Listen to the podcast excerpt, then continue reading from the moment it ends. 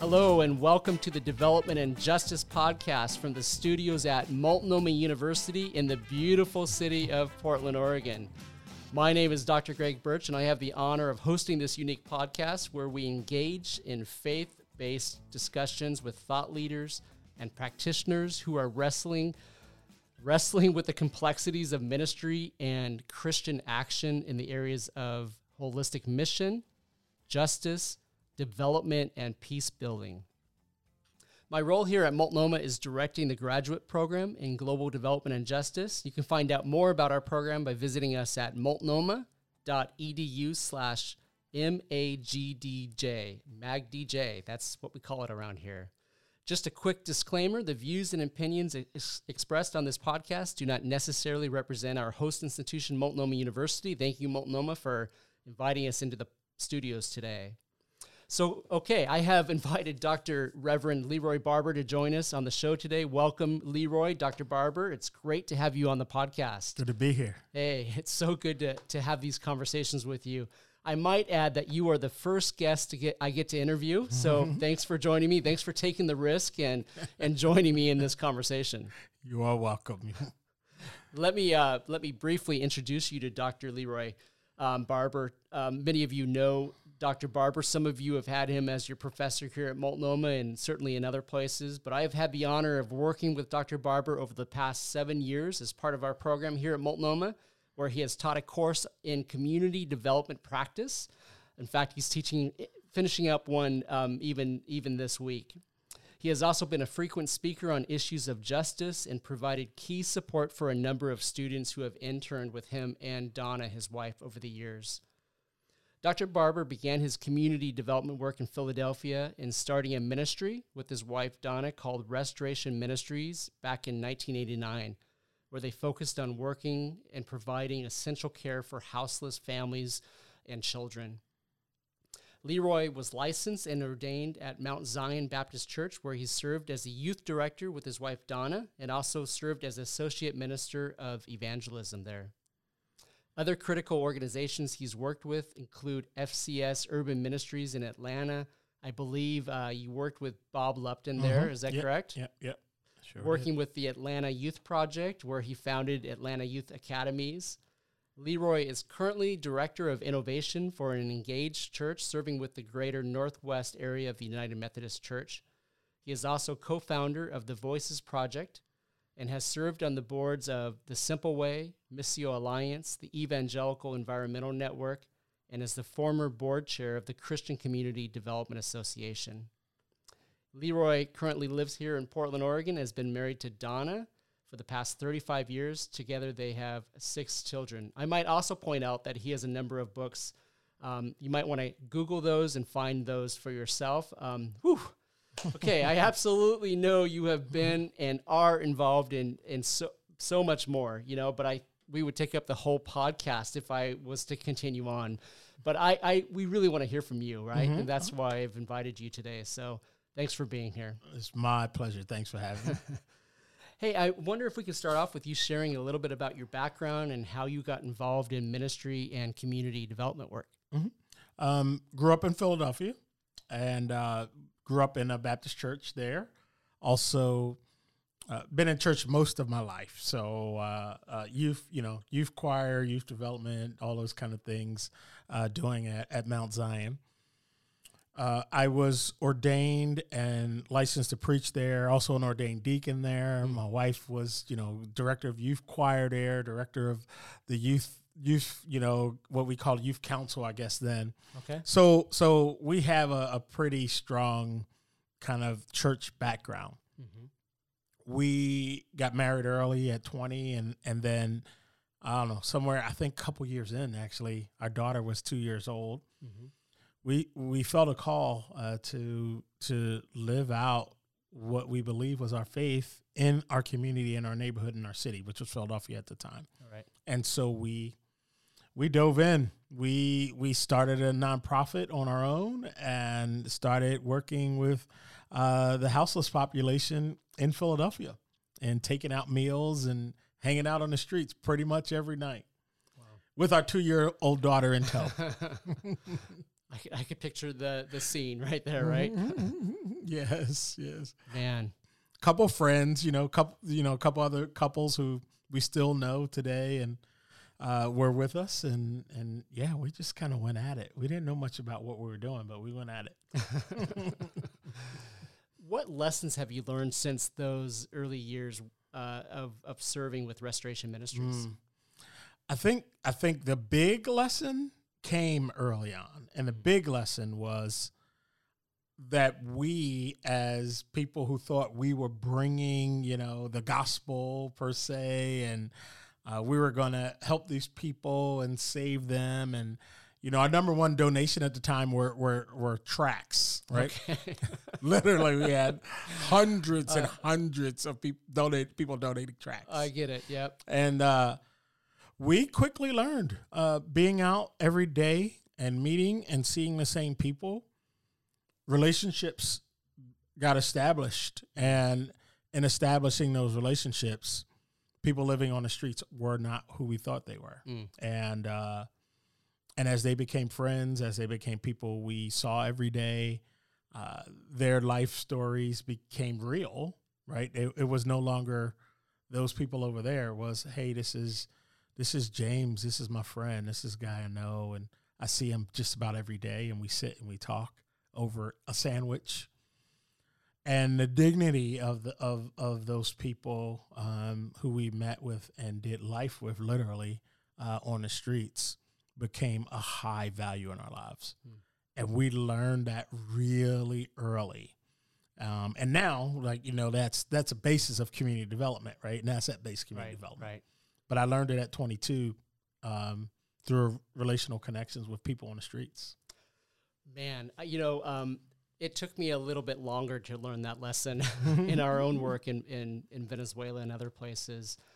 And, and thank God, you know, that you learned that lesson early on. Um, so many folks don't learn that lesson. Mm. And, and, and oftentimes we view ministry as a transaction mm-hmm. versus that relationship. I think those tracts that you were, mm-hmm, you were gifted uh, ear- in those early days, you know, it- and, and forgive me for those of you who love those tracts, but you know, Right. but uh, those tracts oftentimes create these transactions for ministry, Mm-hmm. but but but fail to take in or acknowledge the importance of the relationship and Right. the incarnation of Christ demonstrates that relationship, right? So, man, um, so I, w- I wonder if you can share some some other ideas or, or lessons that you've learned over the years that have really shaped you into the leader that you are today, or maybe a series of lessons that that ha- have have had a significant impact on you.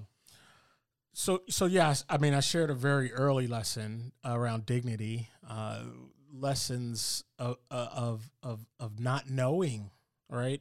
Things that we were we felt we were called into. You know, we learned lessons about children and children on the streets and how shelters worked and how poor poor folks were treated, right? Um, lessons uh, they just piled up in those early years and we we took those forward with us, my wife and I, and um, you know how you apply dignity and the the the value of going into a place. We moved to Atlanta, you know, um, and the value of dignity and listening. You you're moving into someone else's neighborhood at that point when you're new, and what does listening look like? what is not not having a plan for the neighborhood but figuring out who leaders are and how you how you connect with those leaders you being a leader right? It doesn't take away your leadership to listen. It actually helps you do a better job and so we just picked those things up. And uh you know uh, our early days in Atlanta my wife is an educator and has been a children's advocate most of her life. And and and she uh, she began to really challenge the systems around what what parents had to like what role they should play in the development of a school. We started a school um, in Atlanta, and parents were very much a part of what the curriculum was and uh, what times should after school uh, happen and how we did field trips. My wife um, was is a huge advocate for parents having their voice in their children's education, no matter what their educational level hmm. um, and, and, what their economic level is. We we learned that early, uh, and we you know we we carry that with us uh, for all, all of this time. And again, we started this at a time we didn't know at the, you know I, have I've been board chair of Community Development mm-hmm. Association, mm-hmm. Christian Community CCDA, but I didn't I didn't know what CCDA was when we started. We we we came into CCDA, and it was it was interesting. I, I it, you know, it was interesting because this came up later when I was board chair, but the way I entered CCDA is I heard John Perkins calling me into the movement as a leader. What do I bring to this place as a person of color, as mm-hmm. someone who grew up in an urban context? What do I bring? And and and what can I learn to sharpen my leadership? Mm-hmm. Where actually some of our um, some of our Anglo folks, white folks, joined it right from a mm-hmm. different vein. They joined it to you know, uh, help the poor or to relocate or any of these other things. And actually, some of those things rubbed up against one another hmm. um, down the line. It's kind of interesting, but that was that was that was important. I, I grew up in a, a, Black Baptist church that I learned Robert Rules of Order when I was ten. I, I already knew how to run a meeting when I by the time I got to that place, right? So so so some some interesting things um, uh, uh, lessons have, have emerged uh, from my early years. So. Man, what I what I hear you saying in, in some ways, and correct me if I'm wrong, but um, ministry is not is not necessarily top down, right? right? Um, I mean, so oftentimes folks go into context of ministry uh, with all the answers, with with knowing the need somehow mm-hmm. through assumptions mm-hmm. or whatever, um, and we fail to to do the listening, the mm-hmm.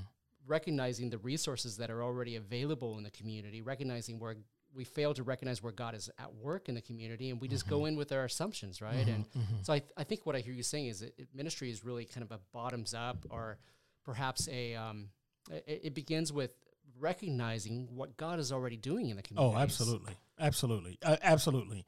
Um, you know, and and now I've written a book about this, right? But you know, then it was a different story. But but the idea of you're coming in and you know what's better for people in their own neighborhoods and community, mm-hmm. um, that's there's just something inherently wrong with that. Mm. Um, and uh, uh, you know, our a lot of our missions and a lot of our service is is built around that.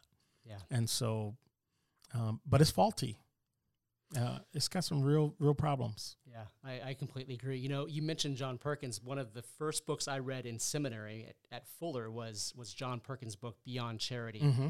Mm-hmm. It deeply impacted, and I had heard, I had already spent a couple years working with um, young people on the streets of, of, Venezuela when I read that book, and I, I just kind of uh, said, Lord Jesus, forgive me, right? Mm-hmm, For I have mm-hmm, sinned. Mm-hmm, I mm-hmm. had committed those sins of, of making assumptions and failing to really allow the youth themselves to speak into my life and, and to listen to them and, and to listen to God and what He was already doing in those mm-hmm, communities. Mm-hmm, Instead, uh, we went in thinking that we knew what they needed and, and how wrong we were right.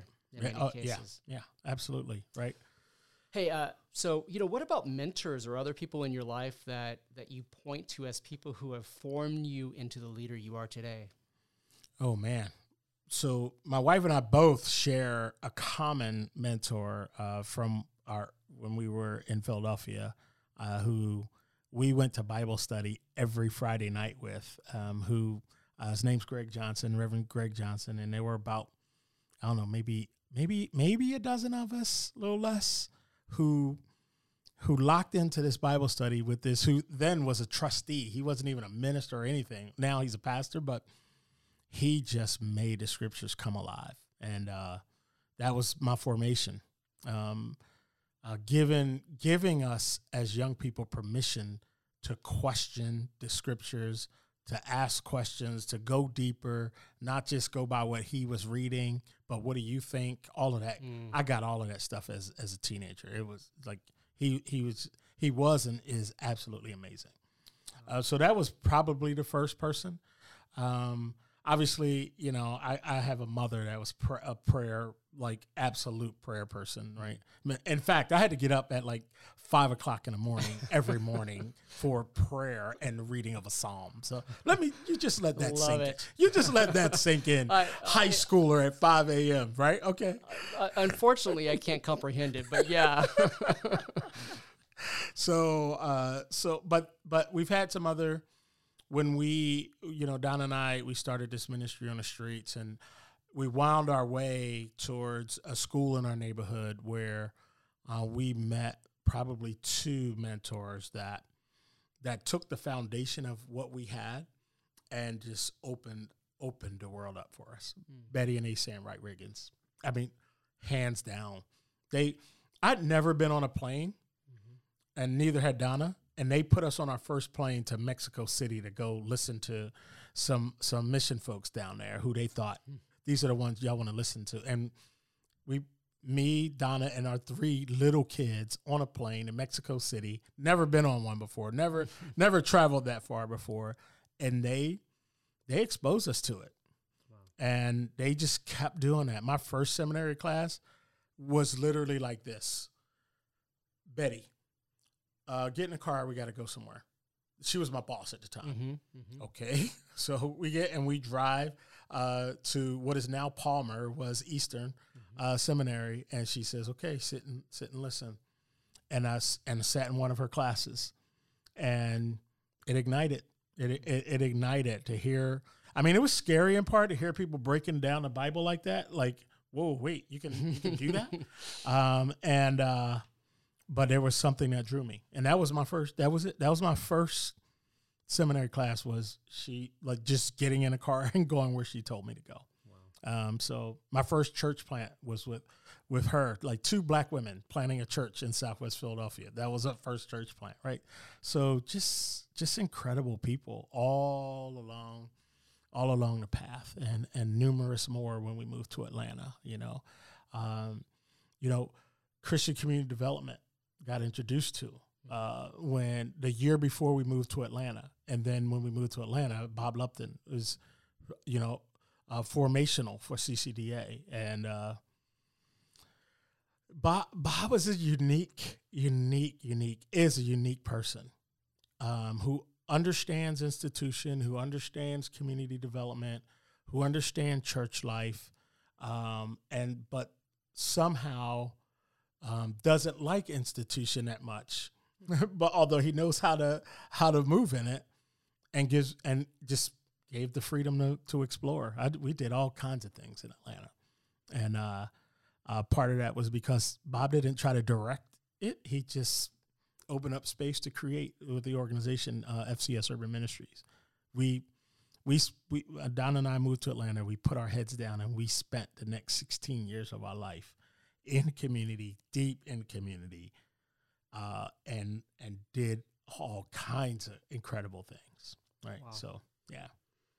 Wow, it sounds like uh, you've been blessed with some great mentors in life, and um, you know, many of our students here at Multnomah, I encourage them to find those mentors because those are the people that really deeply impact us and shape us and Mhm. form us. And um, I'm grateful for those mentors you've had in your life that have shaped you because we're blessed to know you and, Mm, and to, mhm. to follow your leadership in many in many spheres. So, uh, shout out to those mentors. Yeah. Absolutely.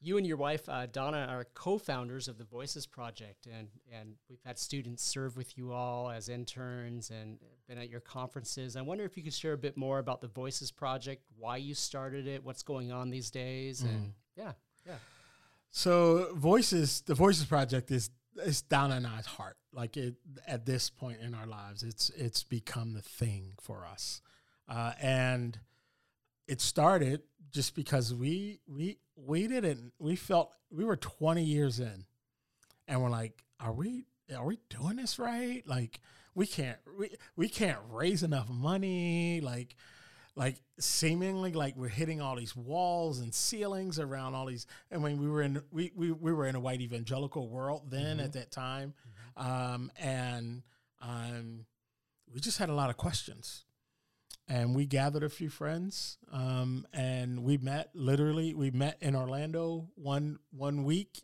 five or six of us, and uh, Voices was formed out of those questions wow. of how do leaders of at that time how do black people um, move through some of this stuff. And and and voices was created to answer a lot of those questions. And now it's it's a growing um, space for leaders of color mm-hmm. to simply bring their leadership capacities their unassimilated leadership capacities to the table.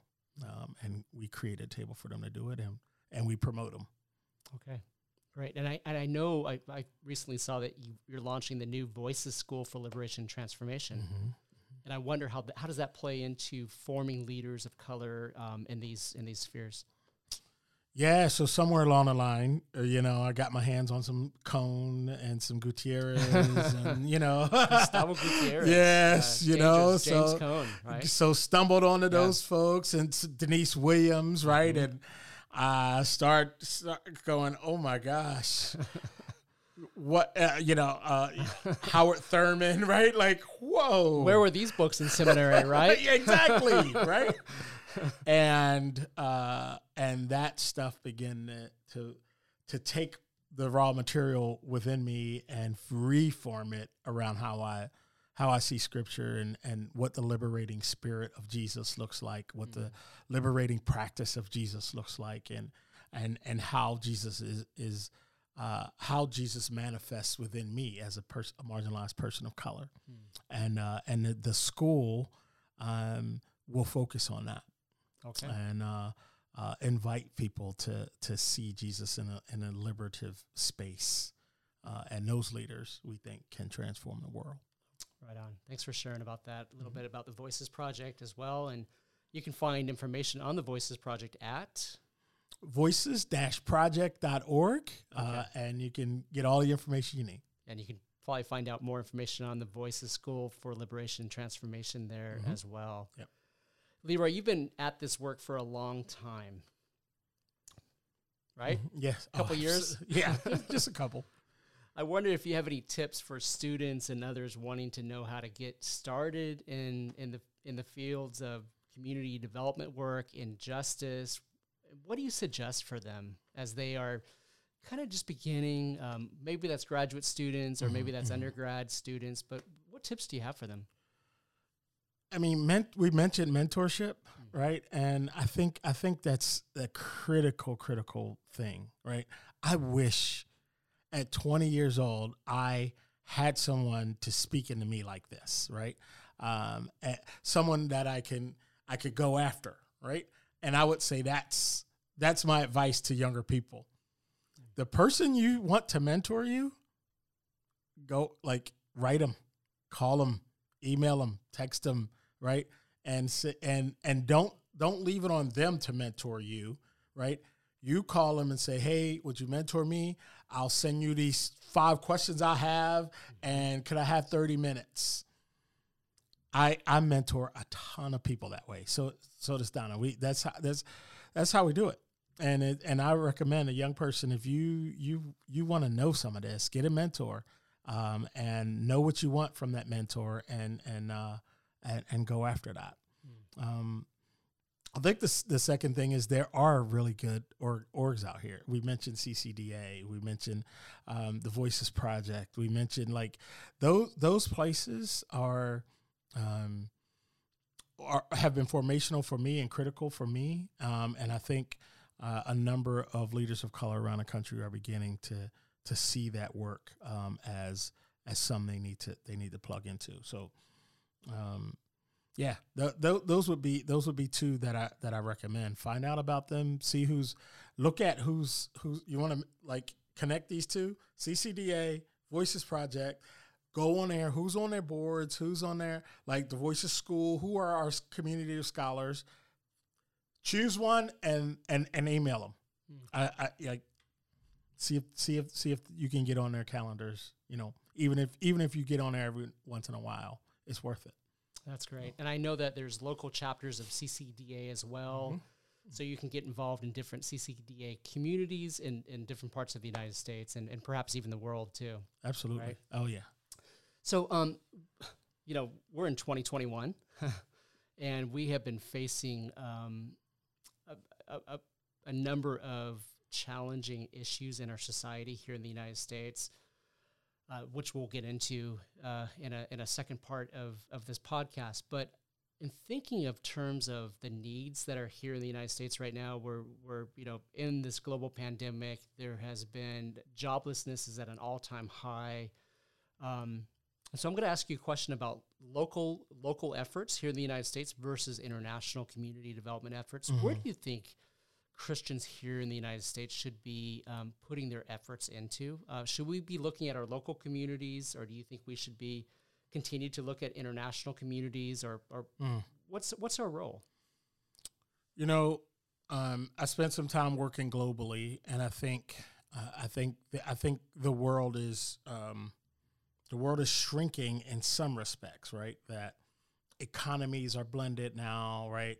People move around the world. I mean, uh, we're in COVID now, but people people move around the world differently, uh, and and because of that, I think I think it's a combination of those things. But one of the things I think that folks can do locally is get involved in your local context where you live, right? Where you send your kids to school, where you shop, where you like who's there and what's the economy and who who has privilege in it and who doesn't, right? Mm-hmm. Uh, one of the places that has become a real go-to for me is is school principals. Hmm. Local school principals probably have the best lay of the land of communities. Hmm they the fa- families are engaging those those schools every day. Principals are engaging parents. Principals are engaging the school system. They got to look out like they're involved in uh, free lunch programs that, that are federal. Like they they have a whole lot right right there. Get to know your principal. If if you don't know where to go, go to your local school. Go to a local school in your city where there's underserved underserved populations and ask the principal what you can do or how you can get involved or or what they need. Yeah. That's super helpful. I, I, I, remember last year you were involved with grocery cards and getting grocery cards into the hands of, of people who needed them at, at you know right when COVID the pandemic began mm-hmm. back in March mm-hmm. of 2020. Um, and it deeply impacted me watching you and watching the efforts of, of raising funds for grocery cards so that people mm-hmm. would have access to food and and I was questioning at that time um, the role of the church, uh, both here in the United States and internationally, and, in meeting the needs in our communities. And I think it was just a beautiful example what what you were up to and the Voices Project was up to in, in ministering to people, and and you were doing that primarily through schools. Mm-hmm. And so, um, a number of students in our program here at Multnomah got involved and, mm-hmm. and joined mm-hmm. those efforts, and um, but it, but it's left me with this question of what is our role as as Christians um, in our own communities and in the time of a of a global pandemic and um, wrestling with as well as as you know our responsibility as a as a global community to be to be um, addressing needs around the world as well. So I've been wrestling with those a little bit, and I remember uh, reading a book several years ago.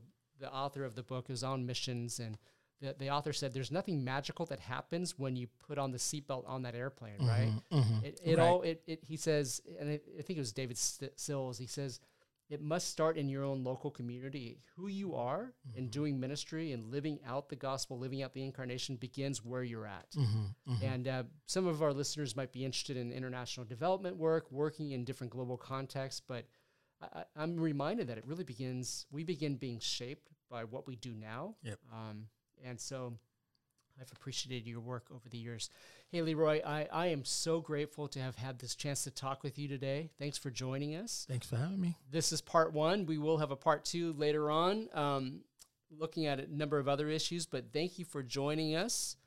Uh, and a big shout out to Multnomah University for access to the recording studio and a platform to dialogue on the tensions and areas of convergence when it comes to thinking missionally about development, justice, and peace building. Thank you very much.